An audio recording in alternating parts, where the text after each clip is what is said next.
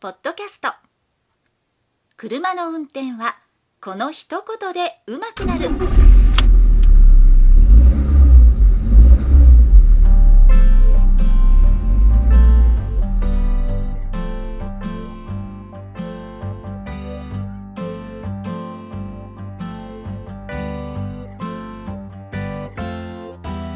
この番組は車の運転に悩めるあなたを応援します。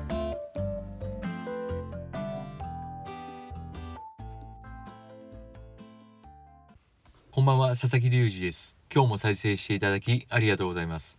この番組は運転に自信のない方が少しでも運転してみようかなという気になってもらうための内容をお送りしております。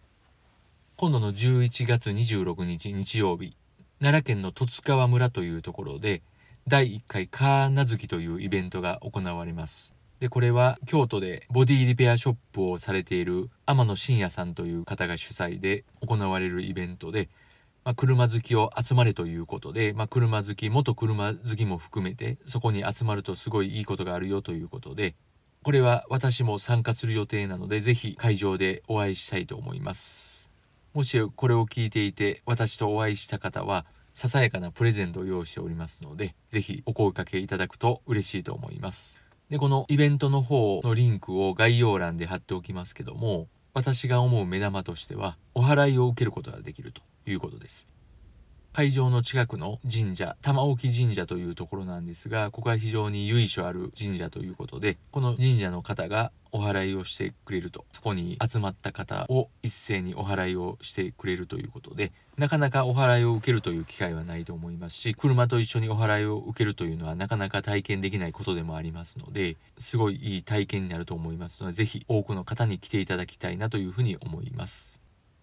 食欲の秋ということで最近食べるものに結構当たっていると言いますかすごい美味しいなという風なお店に当たることが多いんですけども先日は逆のことがありました。まあそのお店の名前を言ったりすると営業妨害となりますので言いませんけど関東の方では有名な某ラーメン店なんですがそこの某煮干しラーメンですね。これを言うと分かる方は分かるのかもしれませんけどその時の目玉の煮干しラーメンっていうのがありましてそれそれを前面に押し出していたような感じなので注文したんですけどもそれが、まあ、まずいとは言わないんですけどもなかなか強烈と言いますかすごい濃いエキスと言いますか。で、まず見た目がラーメンとは言えないぐらいのスープですごくペースト状のお汁でした。ほんまにペースト状というのが正しい言い方です。そして何よりその色です。色が海釣りに行く時の餌にすごい似てるんですね。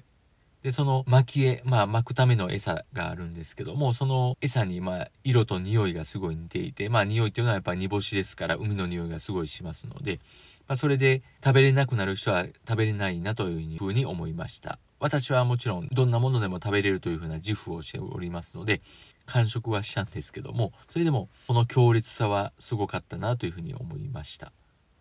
ということで今週のテーマ、力加減に気をつけるということについてお話をしていきます。車の運転操作というのは全てにおいて力加減ですよね。力加減が上手にできて初めてコントロールができる。まあ、車の動きを見ながらハンドル、アクセル、ブレーキの力加減をするということなんですが、まあ、その操作以外のことでも力加減っていうのが大事なところがありますので、2つ今回紹介しますので、ぜひその力加減について気をつけてみてください。まず1つは車のドアの閉め方です。小さい時はハンドア防止のために思いっきり閉めてという風なことを親にも言われたりしたので結構バーンと思いっきり閉めるような形でしたけども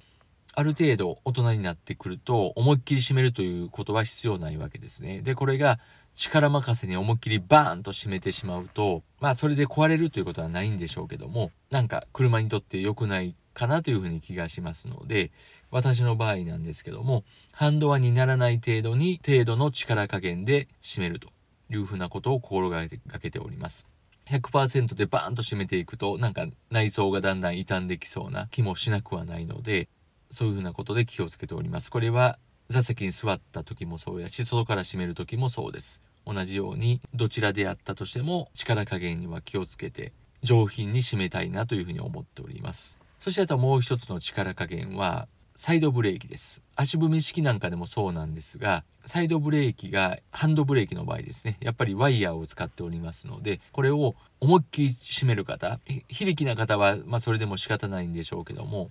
ある程度力のある男性が重くそガッと締めていく。次の時に下ろしづらいぐらい上げるっていうのはやっぱり少しずつでもワイヤーが伸びていくその上げしろっていうのがどんどん上がっていくと思うので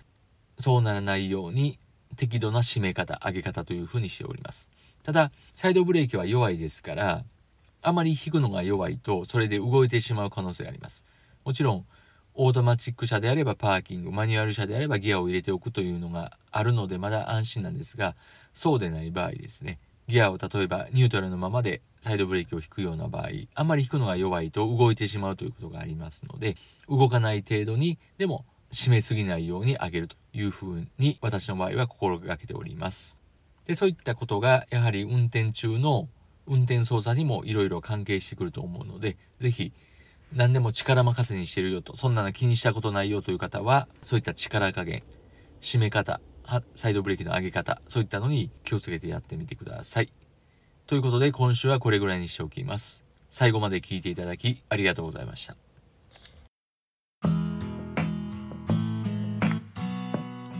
本日の番組はいかがでしたか？この番組では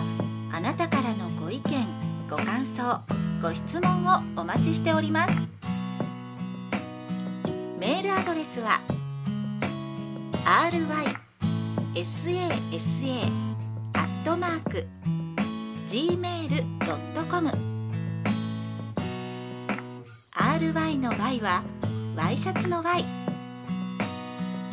それではまた次回をお楽しみに。